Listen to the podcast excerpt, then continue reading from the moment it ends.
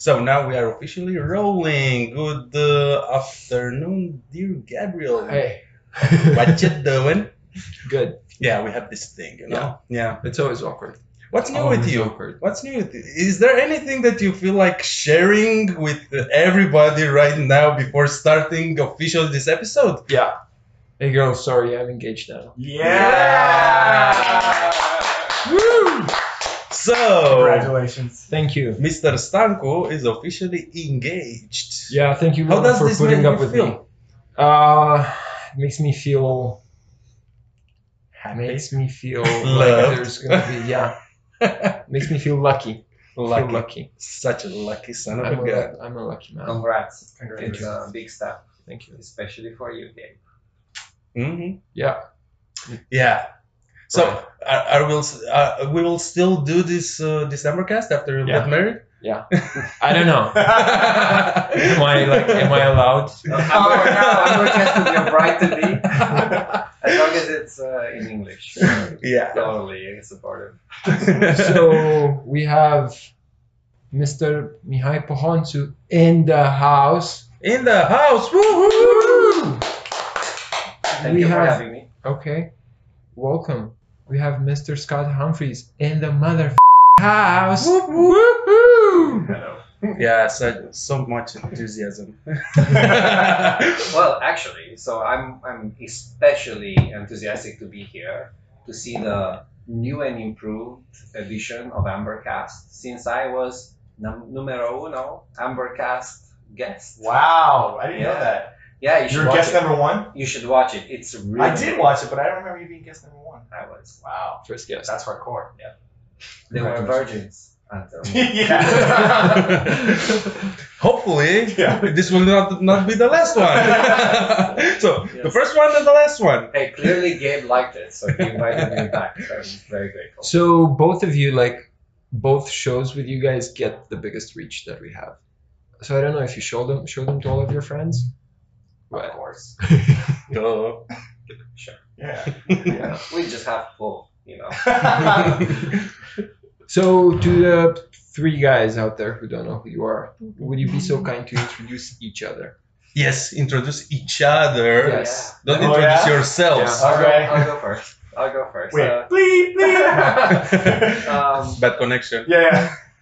please meet Mr. Scott Humphreys, um, mobile games producer with extraordinary experience and portfolio. Scott has worked at EA and Disney in the past, and he has uh, developed games like Simpsons Tapped Out and Frozen Free Fall that have been uh, top grossing games in the App Stores. And um, few people know that Scott uh, trained to be an actor and uh, was What? I'm going there. was for a brief moment a part of the movie industry until he found the light. Very brief. He found the light and uh, basically got himself a job making games. So hang on, do you know Brad Pitt? Just like you do. Actually, someone confused me for Brad Pitt this Halloween, and I was super stoked Oh my it. god. That's the only time that's going to happen. oh my god. they thought I was a Brad Pitt character from Once Upon a Time in Hollywood, but I was Hopper Oh. from Stranger Things. Yeah, yeah, It's like Hawaiian shirt confusion, I guess.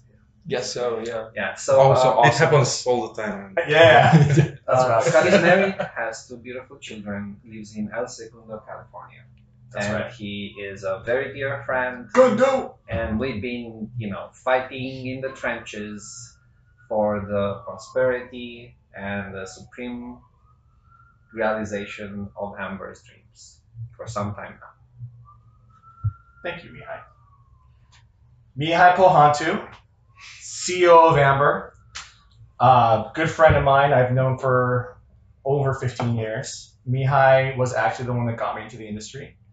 Uh, hired me back at a, at a small startup at the time called Jamdat, which worked on mobile games, uh, where Mihai was running QA. And since that time, um, he's gone on to run operations for EA, a significant part of the EA Sports division. On the operational side, uh, central services at EA. Uh, he ran my team at Disney and also central services at Disney. Um, and then he went on to Samsung before he came to Amber.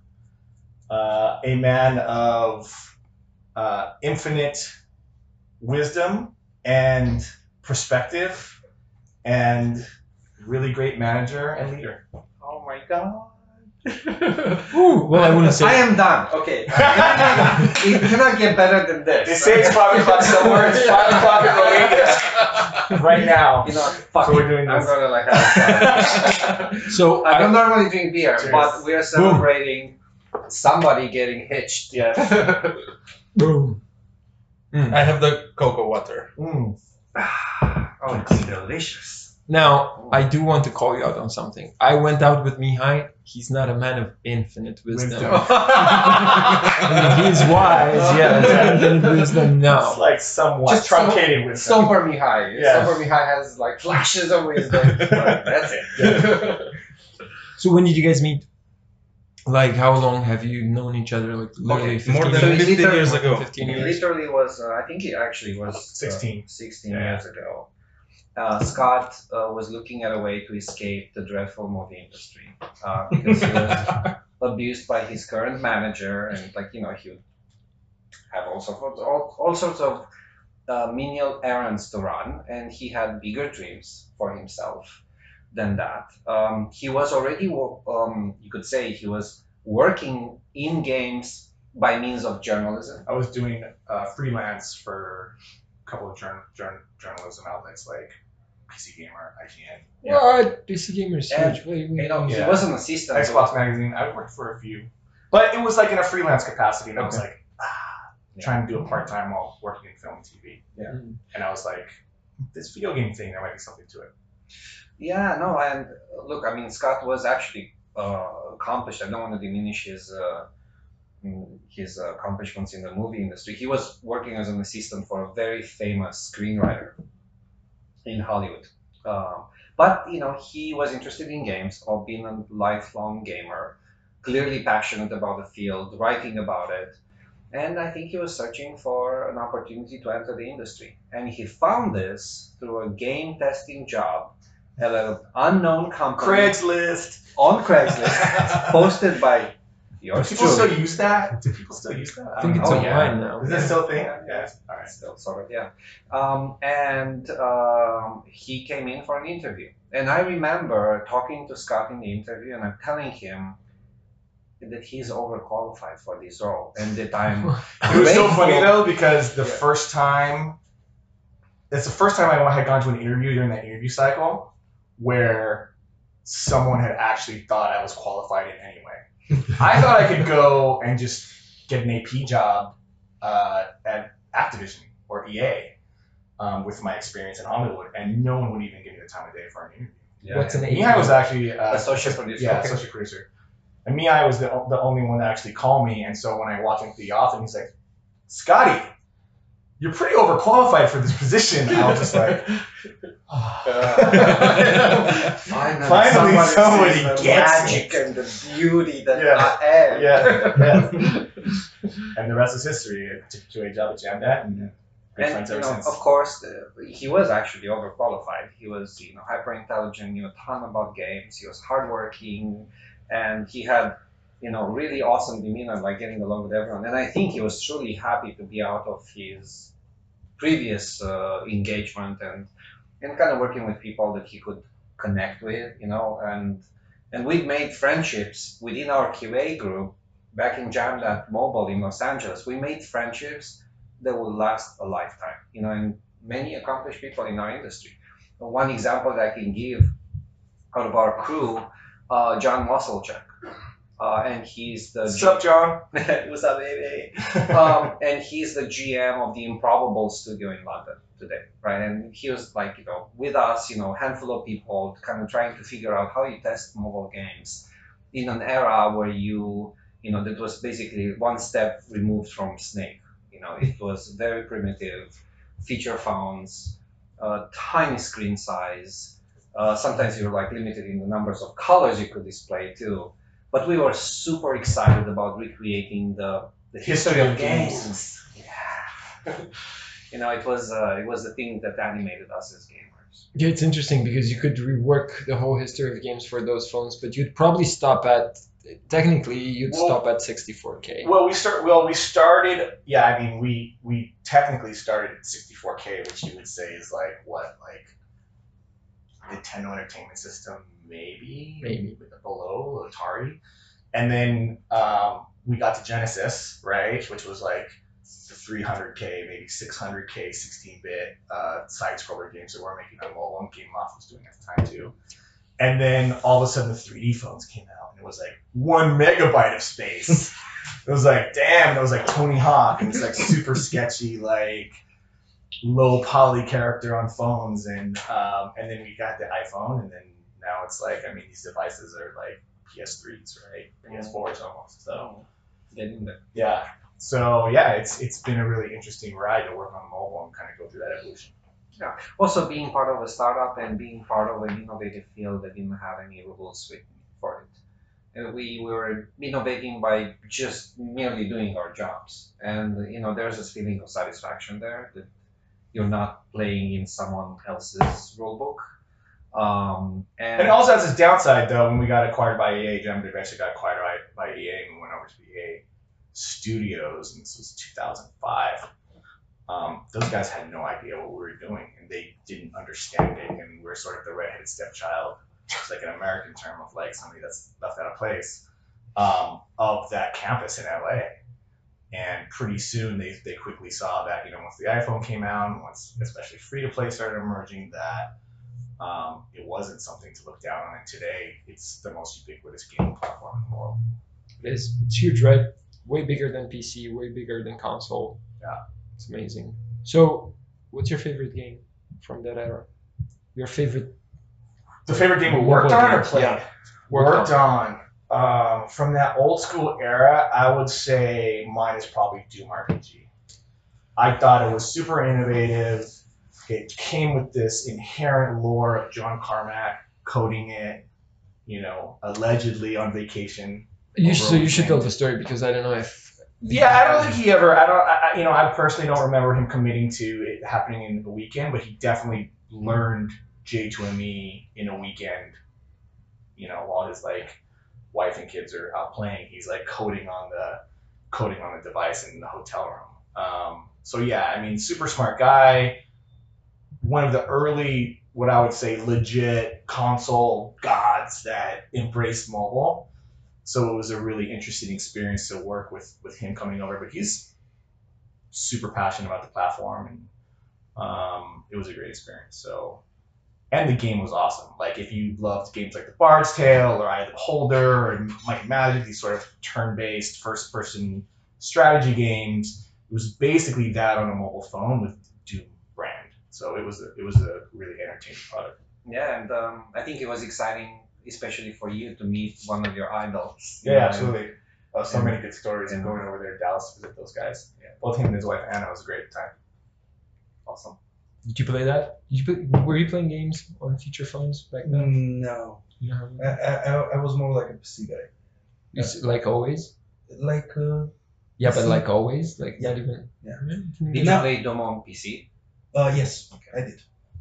Now, now I switched to PlayStation. I just finished The Last of Us, which is amazing game. Yes. Such a great game. Yeah. I'm super fired up for the second one. Mm-hmm. It hmm looks dark. Yeah. Super dark. Looks darker than the first one. Yeah, I, I, I, I spent like I, I stayed playing from Friday afternoon until Sunday late ni- uh, late at night. Yeah, I played for about 24 hours, 25 hours straight.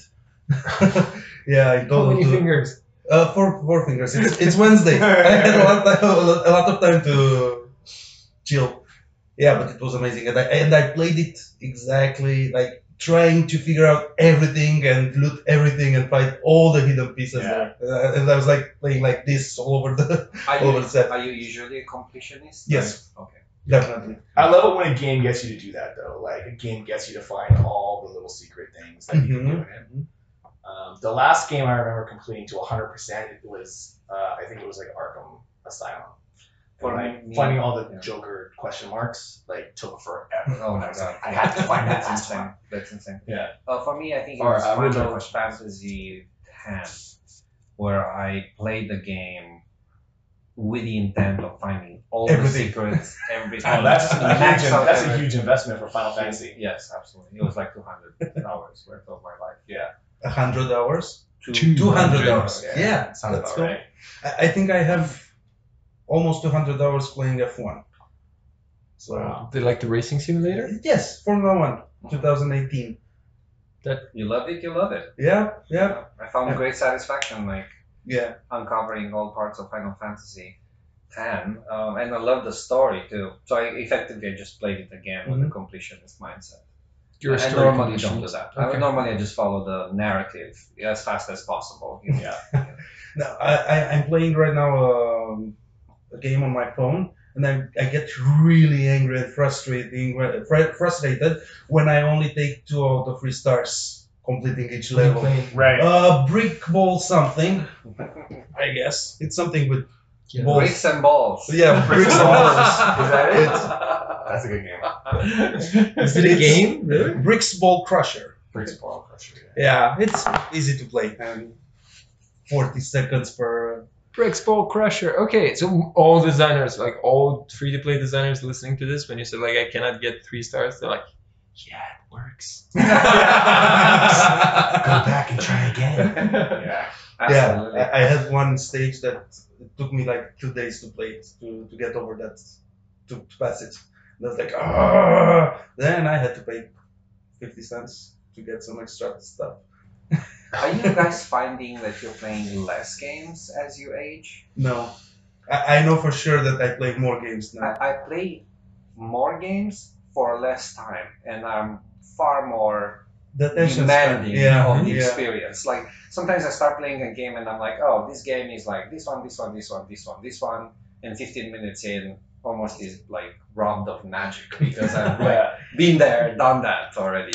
Yeah, in terms of mobile games, I, I think yeah, it's true. I play more games for less time, but for uh, PlayStation games, I, th- I I take like I think each month or every two months I take a weekend off Oh. where I just play. Just game. Yeah, just play. I, I mean I order in, I play, I order in, I play. Yeah. Maybe sometimes I watch and get back. What is your girlfriend uh, doing in the meanwhile? Or maybe you're married, I don't know. Uh, she's playing too. if, you, if you Oh, find very anything cool. that's multiplayer, or she goes like she does whatever she likes. Because Well, It's like We weekend, don't know. weekends off. But yeah. if she's uh, also playing games, it sounds like you have the right girl. Yeah, she plays games. Well, I can vouch for that. I mean- awesome. Yeah, She's an awesome. we play Mortal Kombat. It's like Oh, it's like one? a fight to the death. Yeah. Yeah, That's good stuff. yeah. So I found that as I get older, I, when I play with my kids more, it's those are the types of games I play. Now, mobile sensibilities have gotten me, like you said, more into like I have to have get get engaged in that first like ten minutes or twenty minutes or whatever. But sometimes my kids are there, I'll overextend if they're having a good time, and that has gotten me to like broaden my perspective and play some experiences that I might not have, like Yeah. Minecraft, like. Or, or When I Roblox. Yeah, I mean. I would have never even touched Roblox because I'm into artistic values and have, the game has to look really pretty. And like, I'm, for example, I'm playing Assassin's Creed right now in a Odyssey in a completionist way, right? And I really like the universe they created. So Roblox, you know, it looks Mhm. chunky and. Super janky. super janky, yeah. And but my son was like in, so invested in it that made me really curious and like, Dad, Dad, play with me. Let's get into this instance together. And um, yeah, it mobilized me, and I actually saw the magic of Roblox through his eyes. You know, Actually, Roblox is kind of amazing. Like even as a platform, even as a business, Oh yeah, they're doing right? they're doing crazy. killing it. killing Roblox it. is like. Can you explain Roblox? They're they're, can't explain. they're a platform like They're a they- platform, yeah. right? Yeah, I mean, They're a platform of user-generated content Mhm. with emergent gameplay. Yeah. You remember we used to talk about that back in the day? procedurally generated content, emergent gameplay, Platform. platform. Like this is this this One, was two, the three. ideal that we were looking for when we started Yes. making games. Yes. Now, a question from the outsider. At Amber. This At Amber, is, this yeah. an Amber Yeah. studio idea. This is what Let's we- find the concept. Yeah. You know, and we looked for it, didn't quite find it. We found something that was kind of in the neighborhood of, but time is not lost. We're still here, stronger than ever. It's super hard to plan for that though too. Like post Minecraft, tons of games have tried to like imitate that look and that feel and that like mechanic, and they just none of them have really resonated, right? And I don't see anybody going directly at Roblox uh, currently, but you know, there's obviously no no competitor that I can think of at the moment that's matching them in regards to the, the platform that they've created, especially for kids. There is So it's a hard it's a hard thing to attack and, and sort of emerge. extremely tough thing to attack, especially from their dominant position today. I mean, they're going head to head on Minecraft as platforms that kids play these days. There is one Fortnite I guess, would be a Benchmark. example. supported startup in San Mateo called Manticore. And they have a platform called Core that is supposed to be the Roblox Gameplay for more adult children with better graphics and but kind of using the same principles. Um, and uh, you know, ex CEO of Jamdat Mobile, Mitch Lasky, is at Benchmark Capital. He's the one that actually inspired us to look for an emergent gameplay uh, platform uh, game, and he put his money where his mouth is. So, like the first startup that came to him with something like that, he was like, "Okay, we'll support you." I think they're like twenty million dollars in funding. I mean, they're doing something at scale uh, currently. So, but nothing in the market, and you know, I think that's a great opportunity. You know, more content for the kids, and you know, uh, turning kids into gamers and builders and explorers. Those and- games are very creative too. So it's like, you know, there, there, there's something I tell my daughters when they want to go on Netflix or they want to go watch a Disney movie on, on Disney Channel or whatever. And like, why don't you guys play a video game? Like, instead, let's go play Minecraft. Let's build stuff together. Let's survive together on this island. Um, I don't know. I personally feel like it has more uh, creative outlet and more opportunity to sort of stimulate their, their minds, their Freedom of hand coordination, expression, freedom yeah. expression, role playing. Um, so I'm all for it. Yeah. Of course. I mean, we are living the profession that we are choosing, right? So it's obviously we want to bring that light to everyone, and we think it will enrich humanity. Can you can you guys say that one more time so that my mother hears it? Because she, what she told me was Video games are not bad for you. there, I said it. Yeah. Well, look, there. That's gonna flame so many people on the internet. What? I think this also applies to my parents because my, my brother is a level designer, and they, they, I, I know they had a lot of uh, hmm, small conflicts regarding this. Hey, hey, you're staying at your computer and playing all the day long. Ah, this is my job, mom. so yeah, mom, this is his job. Yeah. I didn't Absolutely. realize that your brother is a, a game designer. Uh, a level designer. Eh, eh, Where is he? At Ubisoft or Yeah. okay? That's why. That's why I put it like this because I, I, I knew you'll know. That's cool. Um, well, you know, more power to him. I think, you know, if I could make a brief segue here, it's Hmm? really amazing that you can have that career in the Romanian games industry. yes. Okay, it's one of the most developed, sophisticated industry in the region.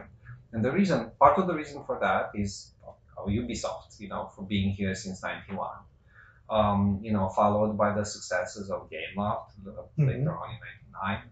And then uh, Mobile slash EA Romania. Who set that one up? Oh. Gabe did. he was part of the He was OG part of the. OG. Yeah. I only joined. So I joined EA. You I tested didn't- Doom RPG, didn't you?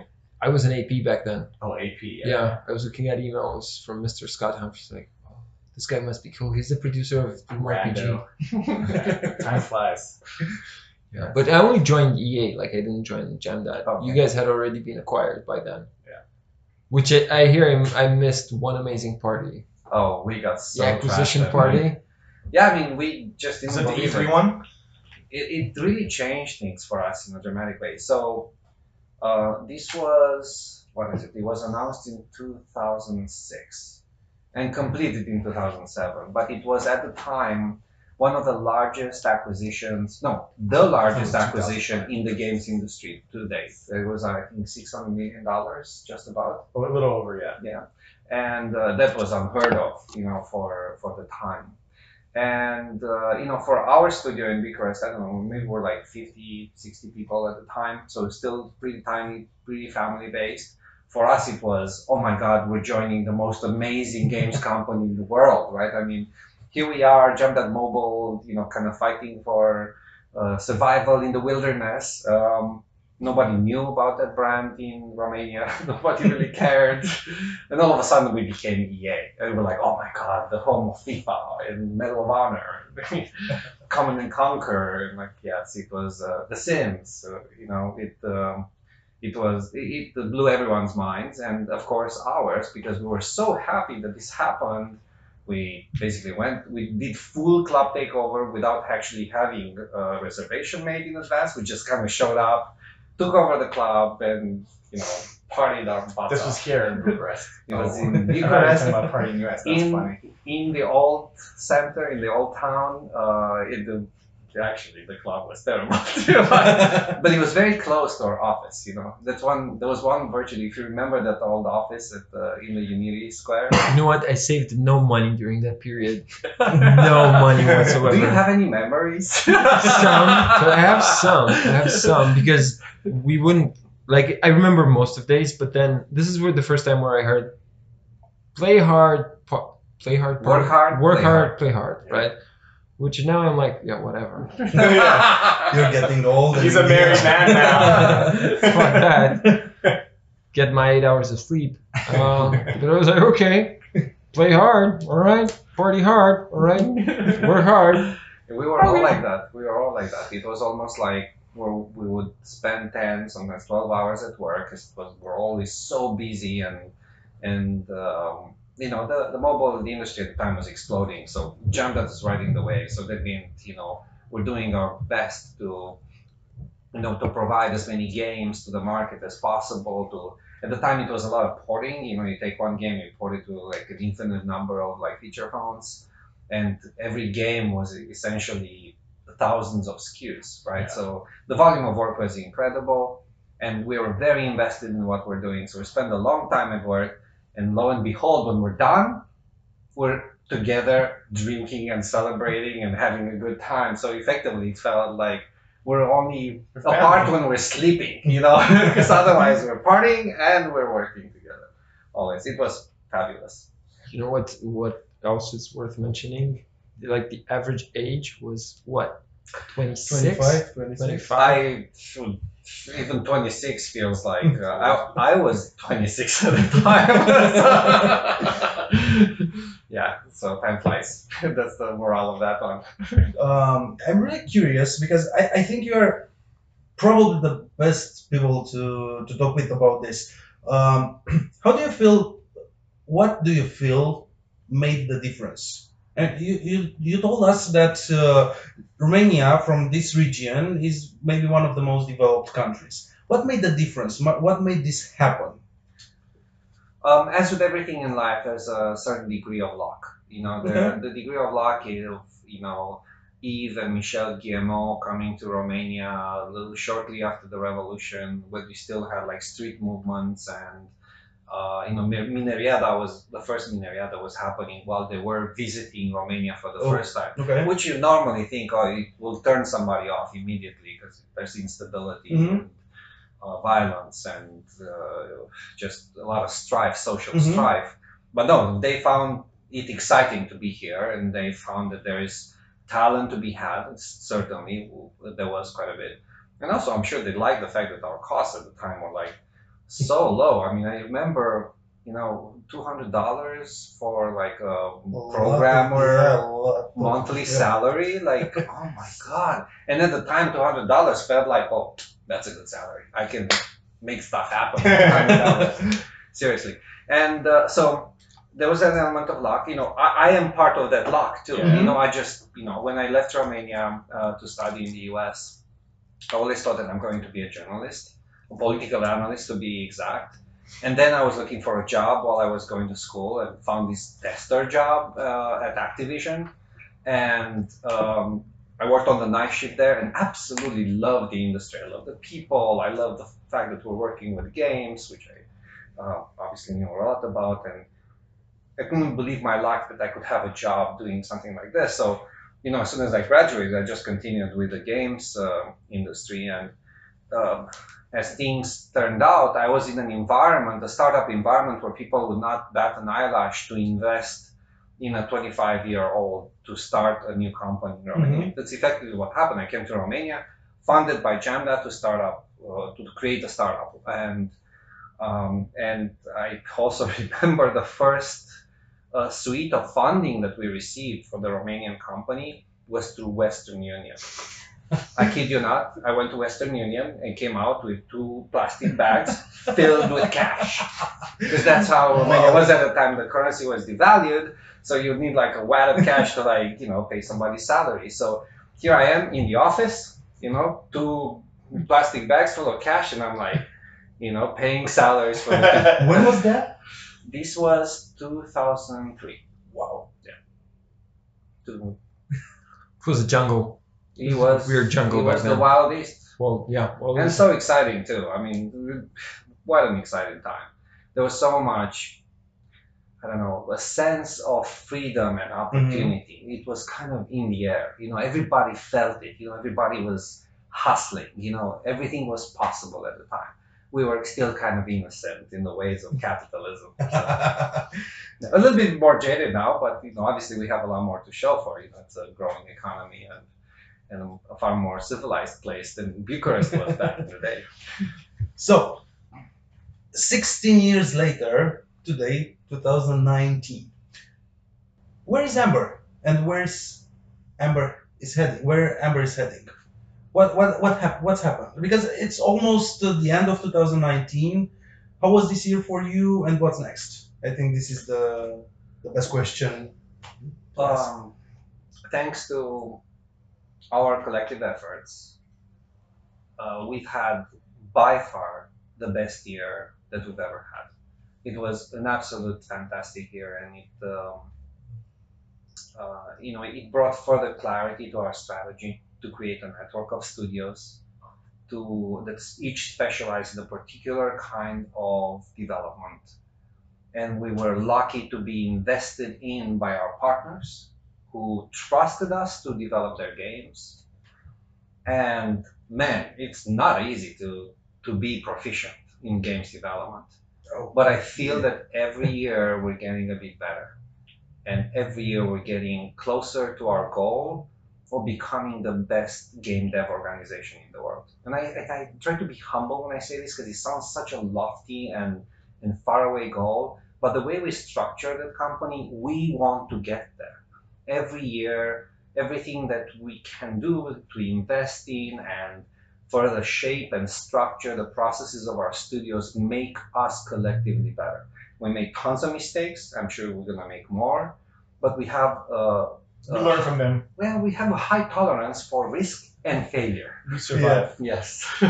and we've had some rough times, babe. Oh man, 2017, for example, we got hit by forex. You know, the Mhm. kind of the uh, exchange rate like went against us. Uh, a lot of our clients are in the U.S., so if the euro strengthens, you know, it's a problem for us because Romanian salaries are usually pegged to the euro.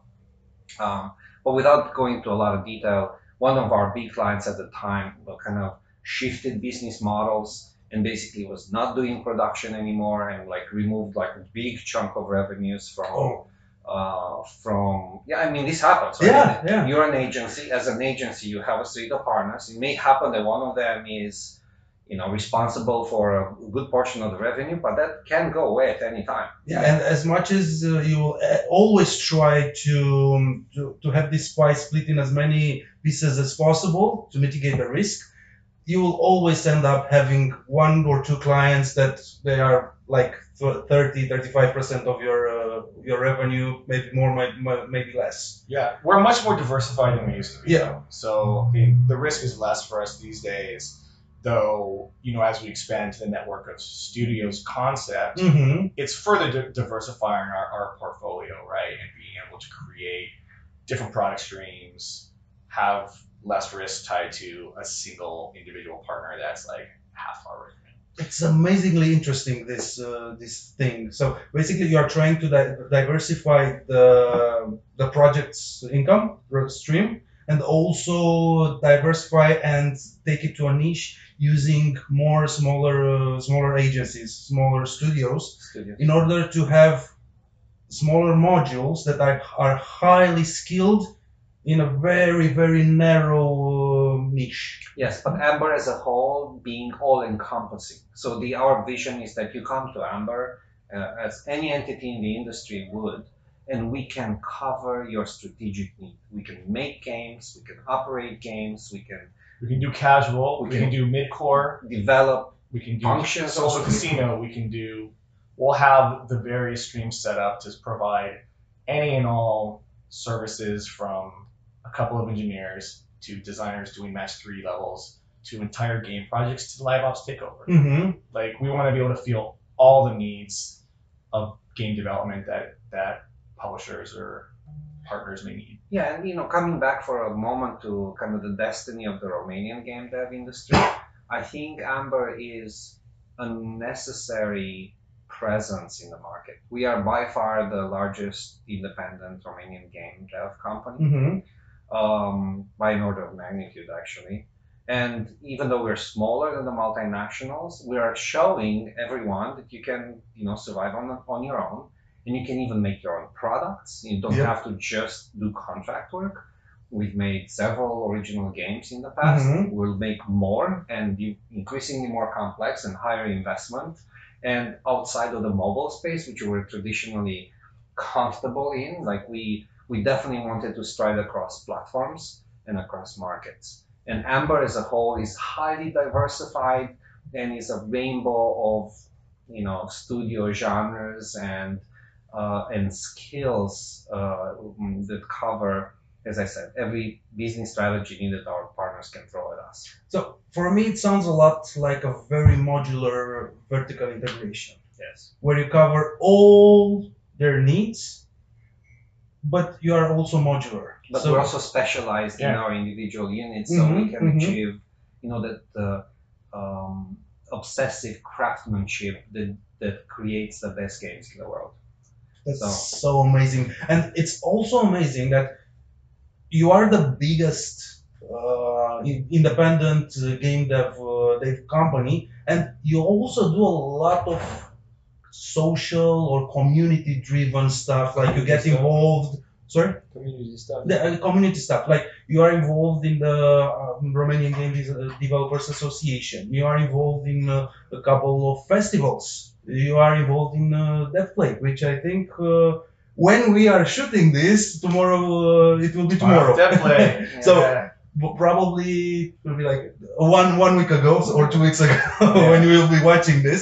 Um, also, I think you are involved in Bucharest Gaming Week. You Yes. are doing a lot of um, meetings with the the students where you are trying to present them their options.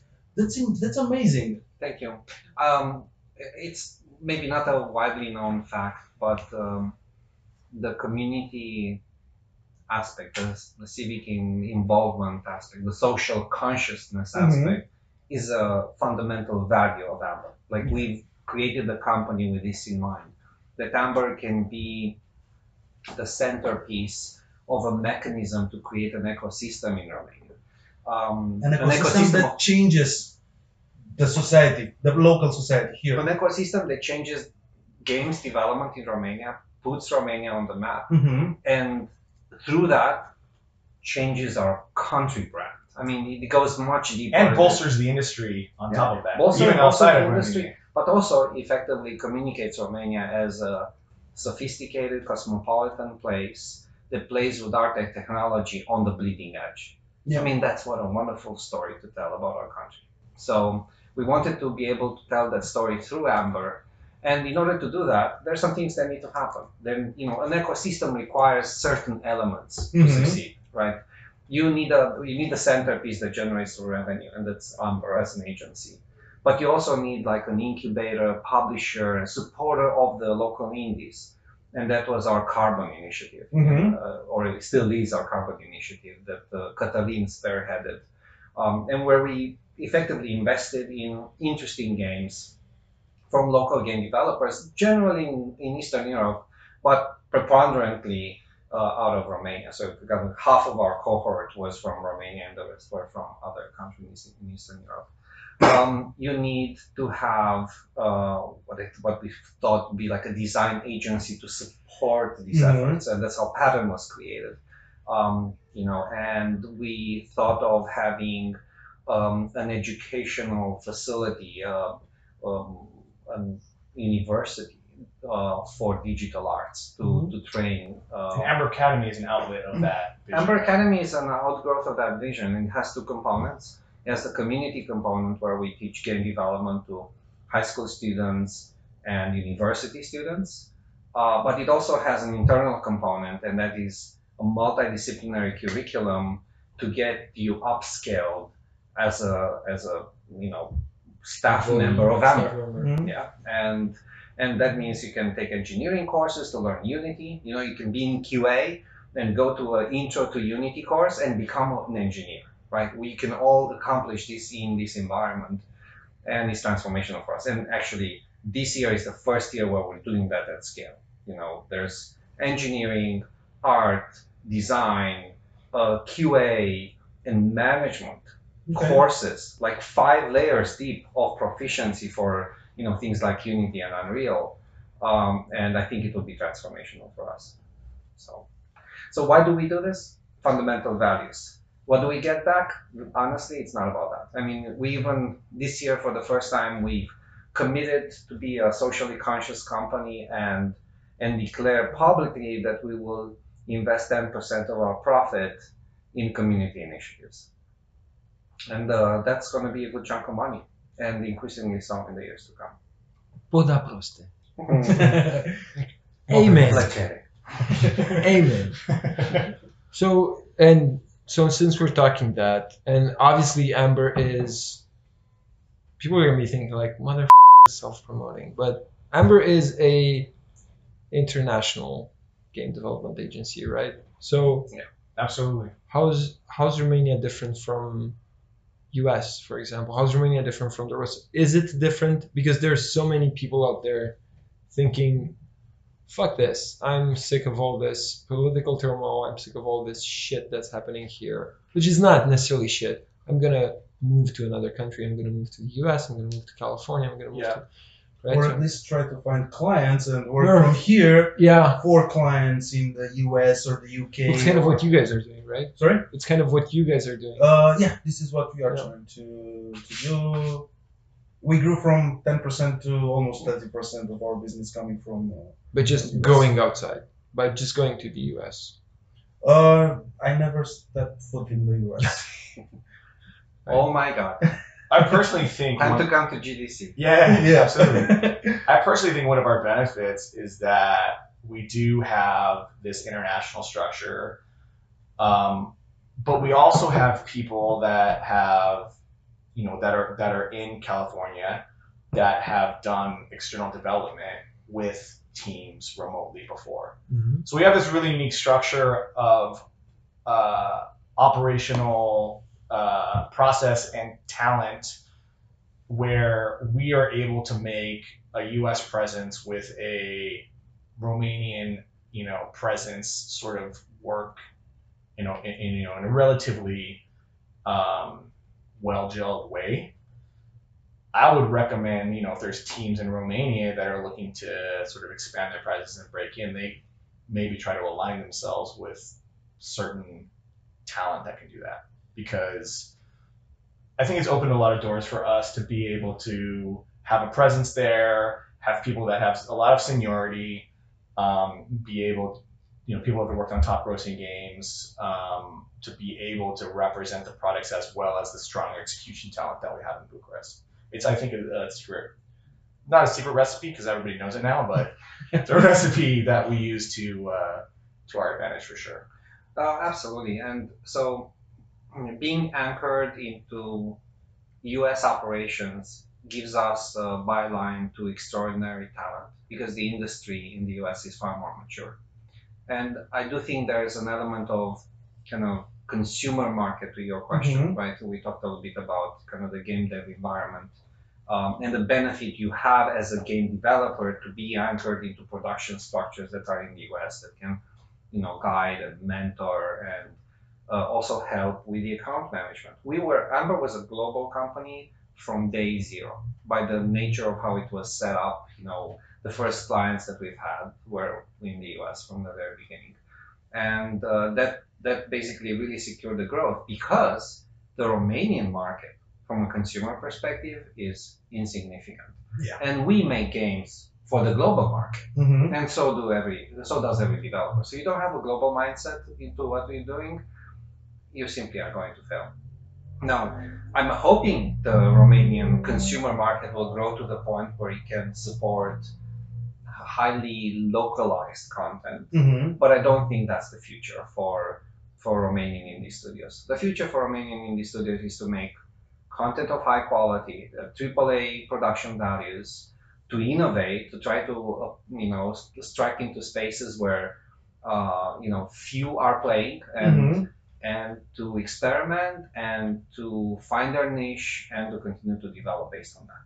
Um, if the objective is to perfect the craft, um, that's probably the best way to go. And um, you know, I um, I do think that uh, in time the the the game dev market here will become even more sophisticated and will have resounding successes. We had a few successes in the Mhm. industry, um, and you guys have talked about this already in the past with other uh, get with other guests. And uh, but I I think that the successes we've had are not enough to put Romania on the map in the in the real way.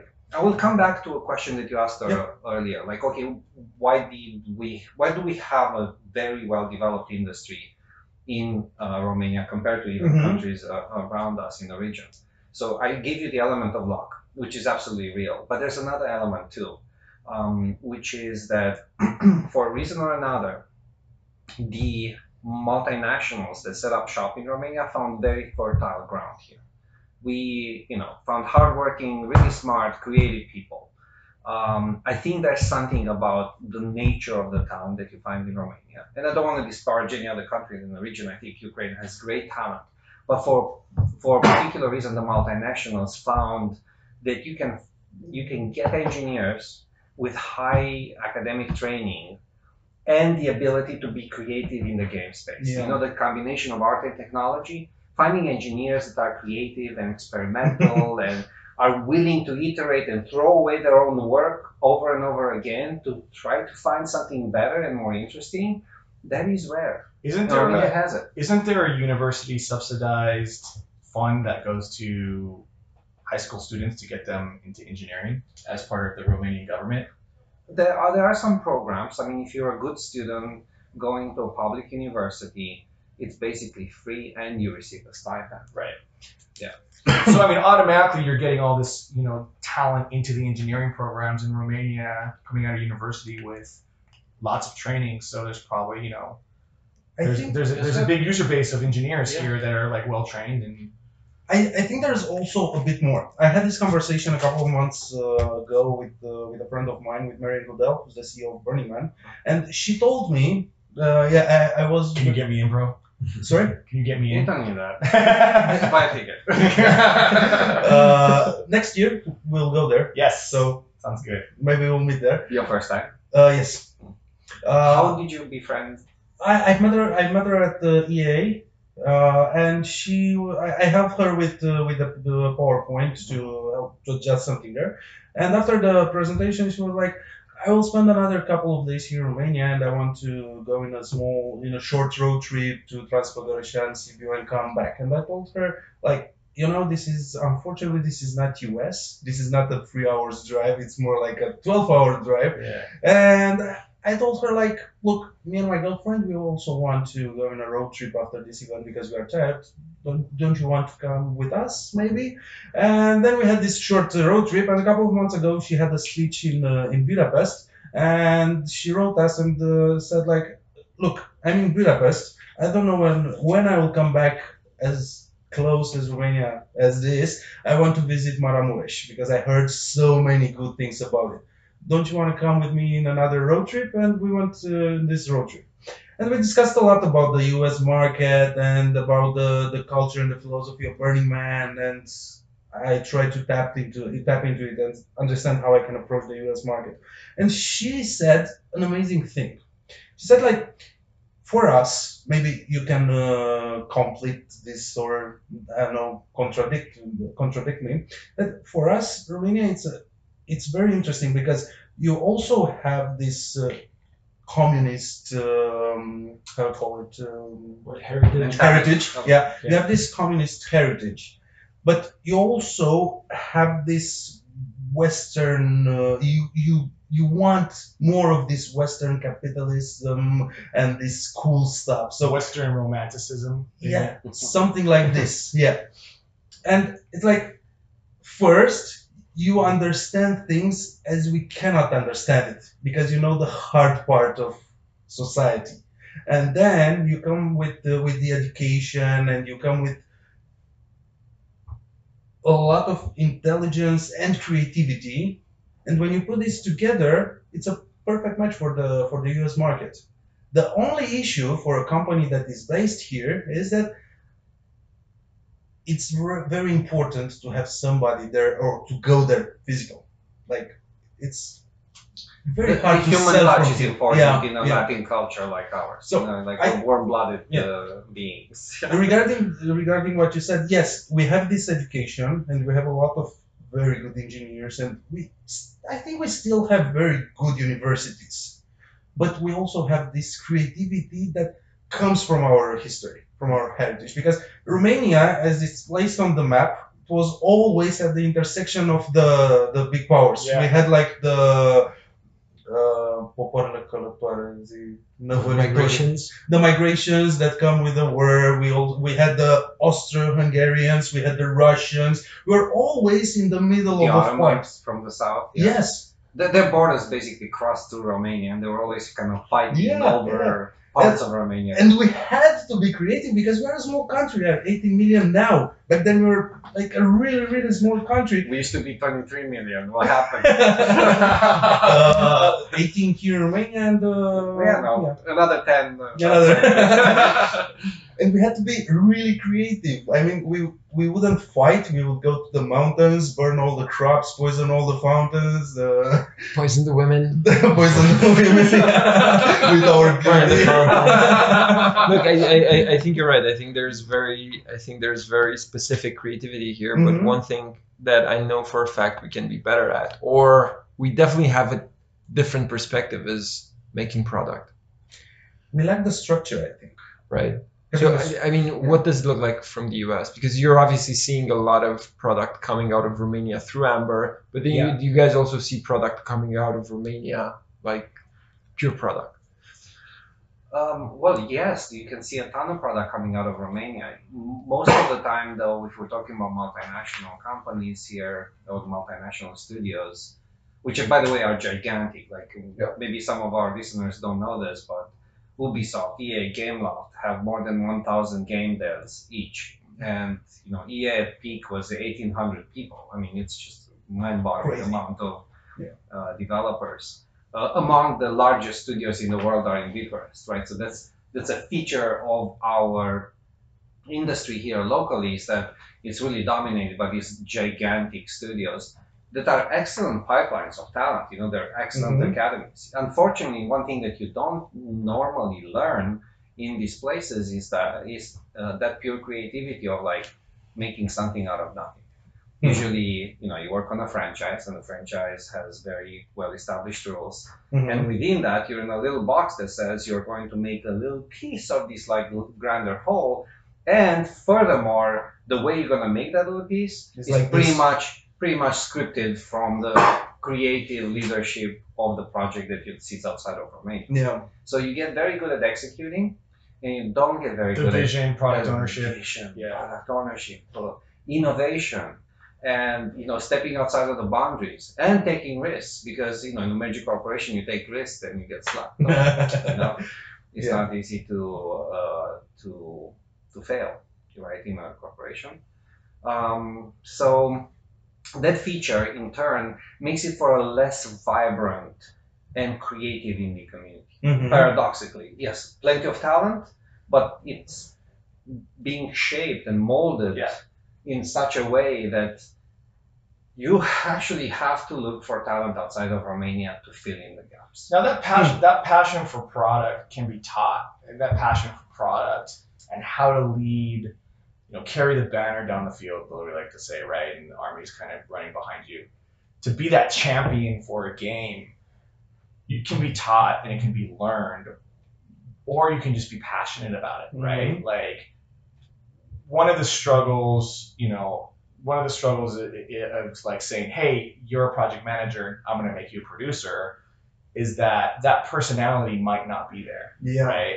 The personality of being passionate, even though you're like project management and production, they're kind of the same, Scrum, right? Like, though I work with creative directors, I work with technical directors that are product owners in their own right because they're passionate Mm-hmm. and they believe in what's best for the product and they own it. So it's possible. It's possible to find those people, and it's it's possible to harvest that that belief system and that philosophy in, in how to lead. But I think to Mihai's point, traditionally it hasn't been harvested and it hasn't been nurtured. So um, I think there's an It's a opportunity. for that. It's Yeah. a challenge and opportunity, Yeah. and I think it's an opportunity for a company like Amber that has the ability to grow creatives Yeah. in this fashion. That, that, that's amazing because all the things that the Romanians lack are things that can be taught. Like there, there is the you know the fertile The creativity is already there. Oh, Yeah. But leaps and bounds, it's already there. Yeah. It's just the technique of bringing it into the game dev space and applying it in a you know commercially Mhm, successful mhm. way. Because ultimately, we're purveyors of entertainment, right? So Yeah. if people love the work that we do, this is how we win. You know. Yeah, because it's it's perfectly fine to have projects, indie projects that are made for the sake of art and showing what you can do. But unfortunately, that product, that game, that product that you are putting out there must sell, must bring income. Because this is the definition of a business. It's an entity that takes something through processes, it changes it, it puts it out there on the market with the scope of making profit. Yeah. So Exactly true. and unfortunately, capital capital for uh, for a company, it's like especially for a startup, it is like air. You cannot grow without capital, and I think this is the biggest mindset change that most of us should have. Like, no, it's not. It's it's not a shame. It's not bad to make money, to ask for money, because this is how you can grow. Yeah, go ask for money. Like, no- like literally, go ask for money. Do you have money? but I- I'll I- take some money. I'm gonna be a little bit uh, controversial here and say yes, you can take that path and like Bring you know on. gather gather the money from you know Uncle Tom or whoever has the, the big big bucks in your family, um, or find an angel investors or a VC or something. Sure, you can take that path. Um, that path is very difficult in Romania because people with money generally don't look at the game space. Yep. And they don't understand the game space. And they prefer to like invest their money in like a factory system. You put one dollar here, two dollars come out Mhm. because you produce something that, that sells with multiples. Or real estate, which oh, is like yeah, the yeah. some of that, you know, like I- the old traditional stuff. frankly, the game space is too sophisticated for like a casual investor to get their brains around it. Yeah. And it's part of the reason, as a side note, why the Polish investment community is so different than others because they understand how lucrative the game space could be when you invest in something that is successful. And their example is CD Projekt Red, Mhm. which is the largest company on the Warsaw Stock Exchange. $1.5 Huh. billion dollars in valuation on Warsaw Stock Exchange. The largest company. So then all the investors they've invested in others that have had great valuations. Oh yeah, I mean that's the you know the most prominent example. There are like you know 15 others that are doing quite well in that uh, in the stock market, and uh, but you know you have an investment community that that becomes astute about the game space. Not happening in Romania. So what where does this leave you? I will tell you my well look at Amber.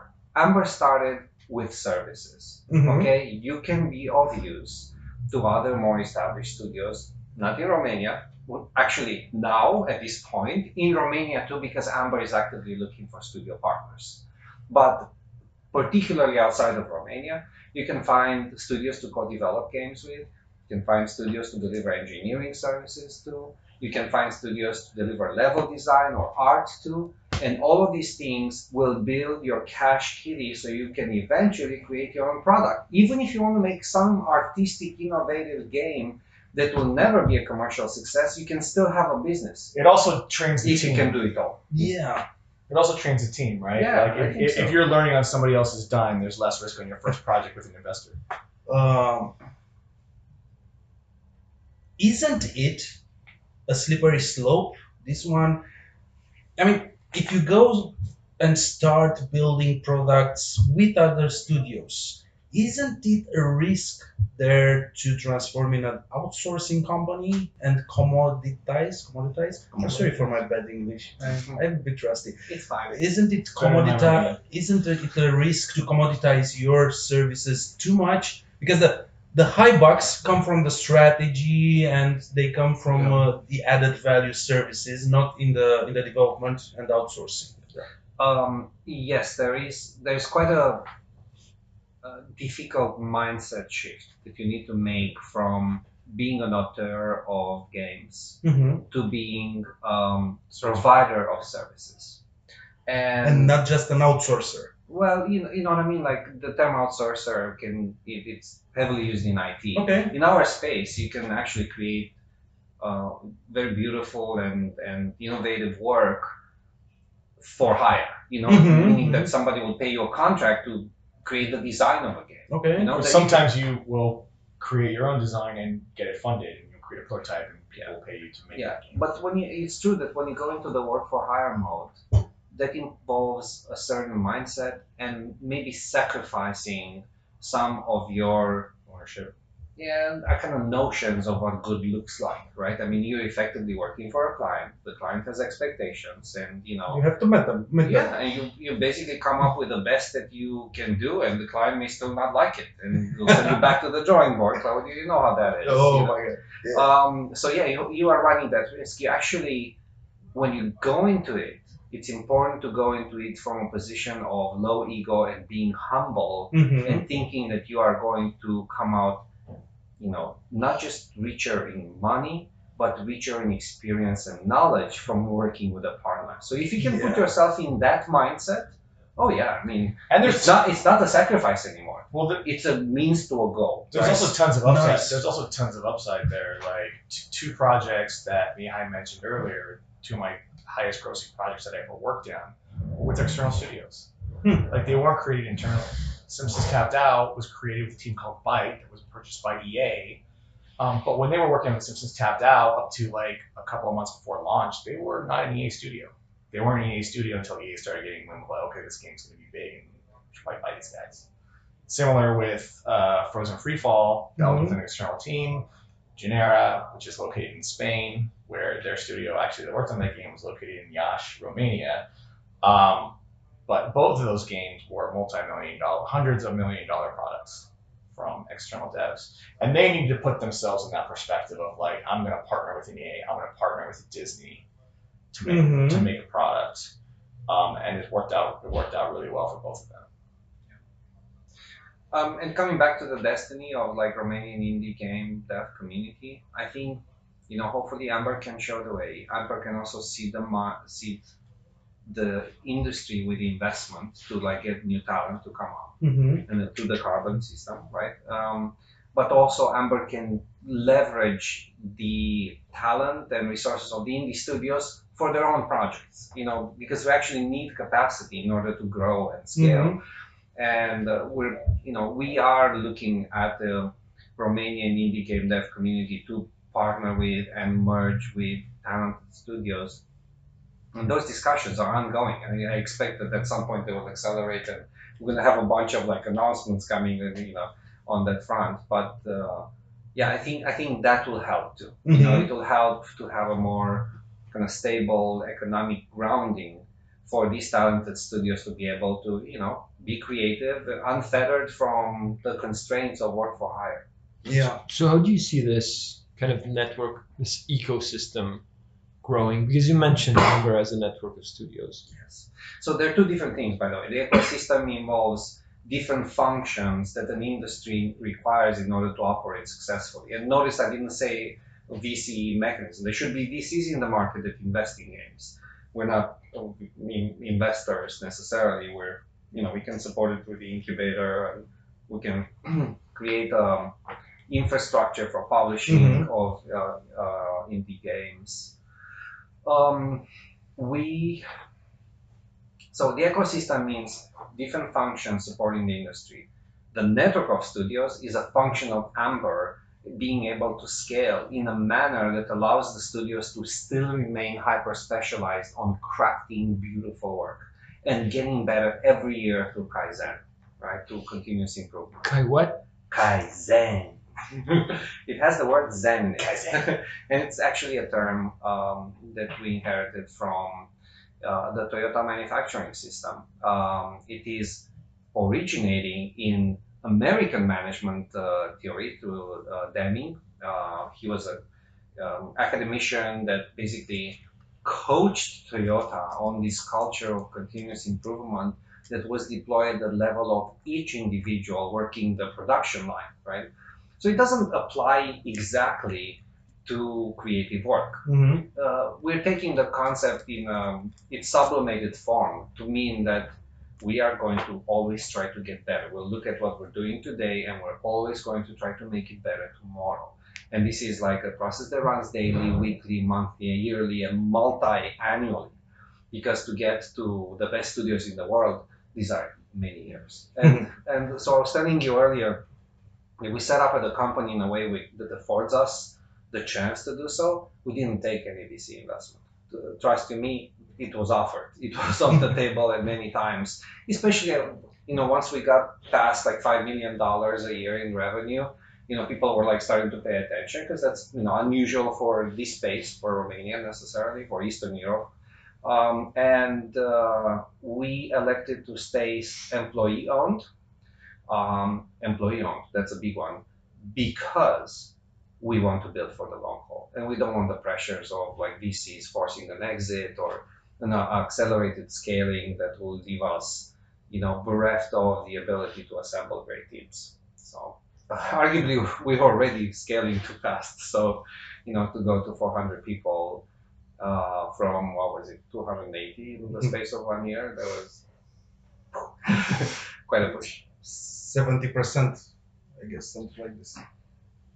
60, yes. 60. Yeah. I'm not that good at mathematics, but I, I, was- I was pretty close. 60, 70 percent. I'm not that good at math. Yeah, but That's that's it. that'll be our the secret. calculations before. yeah, it'll be our secret. So yeah. don't tell anyone. so kind of going back to what we were originally discussing because this is like this is something that's interesting to me this is something that i'm interested in claudio brought up an interesting topic which is Well, the, thank you very much. the right mystery. yes you can take that off the list Compliments delivered. um, it's easy to it's easy to lose sight of building product as if you don't own the product. So I'm I'm kind of wondering how how do product managers grow? Like how do you get to be good at product? And I think we have two of the best people to answer that. You guys have made million dollar products. Like how is it something that just comes from the inside? Are you talking about when you're working with an external team, how do you keep the vision of the product, even though you're sort of being told by someone else what to do? Right. Is that what you're It's asking? it's complicated. Yeah, I would say that if your goals are aligned in creating the best product possible, it shouldn't be a problem. Now, where typically these issues come up is when the publisher has a different vision than maybe what the developer has, and they butt heads and they argue and they create something that's sort of like a Frankenstein monster that isn't meeting anyone's goals. I think it's possible from a remote management standpoint, you know, when you're working with a big publisher, to be able to create a product as an external developer that they want, that they will love. But what that requires is that requires an expertise in product development, in creativity, in execution, where that partner is going to look at that because we think it's the best and go, oh, damn, that is the best. Um, so I think a lot of time when these teams struggle, they struggle with sort of the philosophical debate of what I want versus what the publisher want versus what the right product is and what the best product is. I think as long as you're trying to make the best product and the highest quality product possible, uh, and you execute against that, your partners are going to align and be like, "You're right. That is awesome. Let's make that." So, I think it's been our experience that in general, we've had a pretty good run at meeting our partners' needs, but also meeting our own needs and what we're executing against because of that. That's very that's very platonic in many ways because you it, you pretty much argued that if you're aiming for the best, you're just gonna you're gonna cooperate. You're gonna eventually go into a dialogue with your partner. You're gonna end up with the best. It's like the You're essentially version. creating the best argument for your case, right? Right. Like if you disagree with your partner, the best way to show them that your vision is right is to deliver something that kicks ass, Mhm. and then they'll be like, "Oh, you're right. That is awesome. Let's do that." Or in the process of building that, realize that it's not. Or not, right? Once you get into the iterative process, you may realize, "Oh, wait, they're right," and that's going to make the best product. So let's actually do what they're saying, and let's get rid of our ego. Mhm. Um, so I think it's really that sort of razor's edge of quality and the highest potential of the product to create that sort of alignment, in my opinion. where do you learn that? You just do it over and On the over. Streets, Yeah. on the mean streets of School Los of hard Uh, where did I learn that? I mean, I, you know, I worked for a lot of really talented production people that taught me, and I was given enough, you know, enough responsibility and autonomy to sort of figure that out through product development and through working on tons of mobile games over my career. Um, Osmosis is the way you learn the Yeah. highest order of yeah, you know, it's it's hard. I mean, in almost any profession, by the way. Yeah, Yeah, you learn from others. learn by doing. Yeah. Learn by doing, right? With others Yeah. That by are doing. smarter than you in Yeah. particular. Well, you can do it by yourself, but it's probably going to be a lot more difficult, Can you do it uh, error prone. You know, it's it, You can. esoteric. Yeah. like- Theoretically, you might, but it will be like I was Way really, harder. I was really lucky on my production track throughout time to have a handful of really awesome mentors and leaders that could show me how to do it right, what good looks like. yeah. Um, you know, if you are getting to the game dev industry and you know you're thinking about doing this, like try to align yourself with teams and leaders that you admire and their vision and what they've created because that's where you're gonna learn the most. You're gonna learn the most working under somebody. You know, this is the whole like apprenticeship versus college argument, right? Like you may learn more apprenticing for an awesome game developer or producer than you would by going to get a game degree at a university. Um, just because you're just gonna, you're gonna get that expertise from somebody that's doing it versus somebody that's teaching it. Come to Amber and learn from Scott and Miha. I'd be happy to. I mean, actually, that's true. yeah, This actually happens. Also, failing helps. Like failing a lot, yeah. that helps. Don't be It's afraid okay failure. to fail. Oh yeah, can we talk about like all the ways that Amber failed across the years? I mean, there's a ton of like learnings from that, I and I thought it would be interesting to. So, um, God, I mean, the long history of fails. We produced, we developed a game for Disney called Cinderella Freefall, um, and um, we kind of respected all the tenants of the brand, and you know, we produced a beautiful game but also it was a beautiful game that had a mechanic that people didn't enjoy as much as traditional match three, which is what the Free Fall series was known for. Um, so it wasn't a big commercial success, and it was a little bit of a, you know, Gabe is like really smiling over here because he was producing like Cinderella Free Fall He's back like, in the day it, bro. well, I think I think it's in the neighborhood of. Um, and also the team was very junior, so we made some mistakes. You know, our you know monetization design was arguably not the best in the world, and you know we didn't understand analytics as well as we do now, and we didn't understand product management. But you Um, know what? Biggest lesson from Cinderella is understand what casuals want. Like understand who you're making the game for. Right. Like We back then, audience. we were making we were so thrilled about making a linker and pivoting because like all the Free Fall games were Match. match switchers, call them switchers, and this one was a linker, and we thought, yeah, Hmm. yeah, we're changing, we're changing the game, baby. innovating. Right. Yeah. So and then, Just and then innovating we in a learned. direction that Yeah. that your demo doesn't work, Yeah. doesn't want. Well, to so to there was a weak weak signal in the market back then that linkers would be the next big thing because Gummy Dropped had just right? show, and it Was was killing killing, it. it. Yeah. Gummy Drop was killing it. But then Gummy Drop was not the same audience, which just kind of takes me back to like know your know your audience, right? Still was good. So like best game I worked on, best experience of game development I've worked on in like so many years. But there was a learning experience where we took those lumps, figured out what we needed to do for the next product, and I think like that sort of continuous improvement, that sort of sense of kaizen was maybe weaker back then, but still something that we were. We were talking about it already. Yeah. Um, it wasn't as embedded in the company as it is now, and arguably, we are far from achieving proficiency in Kaizen. I mean, it's a work in progress. And, uh, yeah, but we're getting better every year. But let's let's continue let's continue about let's continue talking about mistakes because I'll I'll talk about another mistake that we made, which was we wanted to make games for the Apple Watch. Right. That was Well- silly. Well, I mean, you know, in our defense, we did have a partner that paid for the yes, and it was a beautiful Yeah. game. and we, but we we were like so gung ho about you know making games for the watch, and um, the game was Little Leader, and as it happens, you were the producer also. See, These like the- products keep coming you see up. the trail? But you know, Yeah. I would actually not even place like Little Leader as a as a failure because we got paid for development.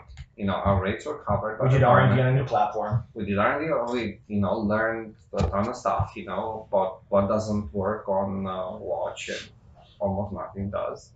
Um, we learned though, and uh, and ultimately we put like a beautiful game out there in the world that you know 2,000 people have paid. beautiful game, right? And it's kind of like innovating. It's for like for the other eight. I like to think there's, you know, there, there's always strategic choices Yeah. that we make in product development, right? And we debate this to no end about like the value of taking on these products. And Cinderella Freefall was like we have an opportunity to work with an amazing publisher. We have an opportunity to work on a full product tied to a big brand, tied to a movie. It was like uh, we'd make that decision again in a Oh, second. Um, Not a failure in my book. Uh, Oh yeah, well we make the decision, but we would execute against it stronger this time. Yeah. Um, Apple Watch, same thing. New platform. Who knows how it's gonna do? May not have the install base, but let's try it anyways because we're getting paid for it, and a strategic call to work with a publisher we never worked with before. Um, so I think it, you know we're we're sort of always approaching it with the potential of growth, and like you know luck is preparation meeting opportunity. So I think we're always trying to at least prepare for the opportunity because it's you never know when it's going to come, right? And all you can do is try to be the best and execute against the products in the best way you Amen. Cool. So what uh, else do you guys want to know about? What can we do for you? I think we continue with the series of failures. Yeah. Maybe we haven't talked about all the games that I've produced. Oh no, there's more failures. Yeah, no, but look, I think that one of the good things, one one of the things that I like as being part of Amber is the fact is the fact that we're humble, which I don't know so many companies that are humble and that make things that pay things back, give things back. So um, we can continue talking about failures. We cannot. We can continue not talking about failures. But one thing that I do want to touch on is why is it important to be humble? So it, it, Continue. it leads to great business decisions when you remove the ego from Yeah. the situation. And you know, like there's almost like no place where ego is uh, needed unless you are having a problem of confidence. So the only place where I can see that ego could play a good role is on taking on risk, right? You're taking on risk because you think you can like make it work.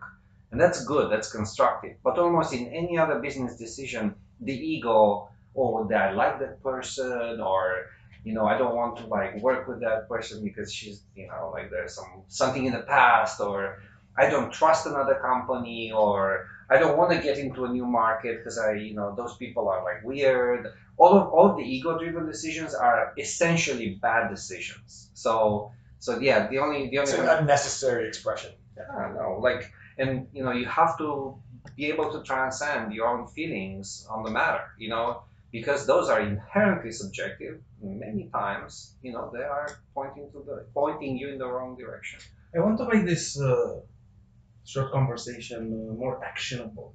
What does being humble mean for you as an organization and as managers? Because humble, it's a word that can mean a lot of stuff. So we have this term that we're we're trying to embrace, and I would say it's a um, it's a aspirational goal. Okay. Um, we call it servant leadership, where we feel like the managers of Amber should be facilitators to our team members. Ultimately, it's not our job to be carried by our team members, you know, and sort of bark commands at them. It's our responsibility to help unblock our team members from their execution risks and challenges. And unlock their full And potential. unlock their, yeah, help them grow and unlock their full Oh, potential. I mean, I don't want it to sound big, but it, it, it is truly about unlocking human potential. And that is how you get great. It's like taking a collection of people that assembled will make an incredible creative team. Mm-hmm. Every one of them has to abandon their own ego in the process of fusing into the team. That's why our first value is teamwork. The first value it means that the team comes before the individuals, and we're all feeding into our common greatness. Somehow, we're all playing our positions like a, you know, um, uh, an extremely accomplished sports team. You know, we all have our particular skills, but we serve those skills to the better, to the, I don't know, full expression of the group, to the um, ultimate accomplishment of the group. Mm-hmm. You know, it's not me as a, you know, forward, like scoring a bunch of goals and becoming super famous. That's not a recipe for success in sports nor in games development. You have to play so that, you know, the entire team wins. And, you know, it took us some time to learn that. You know, Yeah. um, we were had some experience with auteur leadership, um, and sort of you know directive based creative vision, and we found that it works much better with sort of a team aspect, right, and being able to get advice and feedback from anybody. Like there's no there's no reason anybody on our floor should be afraid of giving feedback on anything. Hopefully not. Yeah. Open communication. Yeah. Also filtered through honesty and integrity. I Mm-hmm. mean, those are two very important elements.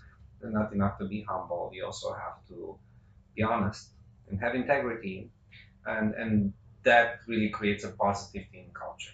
Yes, I can talk about anything. Yes, I can express myself fully. As long as it's filtered to honesty and integrity, we will emerge stronger out of any creative conflict. I have to tell you, when you're creating a game, when you're creating anything in a group setting, there are a multitude of opinions from very smart people They know the craft very well and they love what they do. You know, like they are so invested in the product, so you can imagine the sparks that come out of it. But it's beautiful. As long as the honesty, integrity, and humility is there, it's so constructive. You emerge out of a meeting like feeling like, wow, I can't believe how awesome this team is. And, um, you know, I mean, hopefully that happens all the time, right? It's not, uh, uh, it's something to aspire to. Yeah, it's uh, I've seen uh, Daniel Dines, I guess, I think from UiPath that uh, he gave a speech a couple of months ago, and he said exactly the same thing that one of their core values at UiPath is uh, humbleness, being humble. So it's amazing, I guess you learned too. and probably again from mistakes. I guess yeah. Overnight success takes ten years old and a lot of mistakes. Yeah. A lot of mistakes. Absolutely. Um, what would you um, advise somebody who wants to tackle the game industry, the game development industry, and start a startup or indie company here in Romania? What would be your your advice for them? Um, I think it ties to what I was saying earlier about, you know, be very cognizant of what you want, Mhm. have the end goal in sight, Because your, if your goal is to just make an artistic game with your friends, the game that you want to make with your friends, maybe, you know, is that's more of a lifestyle than a business, and that's okay too. You Mhm. know, there's like great content that comes into the world through that, you know, un, uncapitalistic expression, and I and I appreciate it and I encourage it, but you have to be very cognizant that that's the goal, Mhm. and to don't expect a pot of gold at the end of it. Maybe a lot of drudgery, a lot of effort.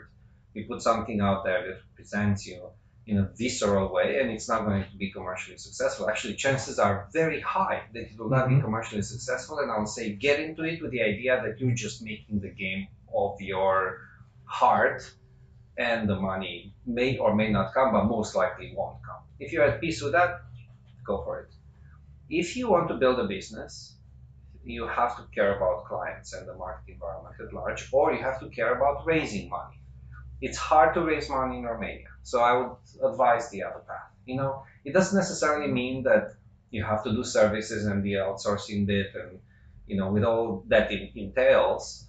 Um, you can also get lucky and make a prototype and take it to an indie competition and some publisher notices and they give you some money to finish that game. And you finish that game it is maybe a modest commercial success because you shouldn't expect like multiples from your first game. Uh, again chances of failure in any creative enterprise are high and the game space is a red ocean. I don't know. It's a black ocean.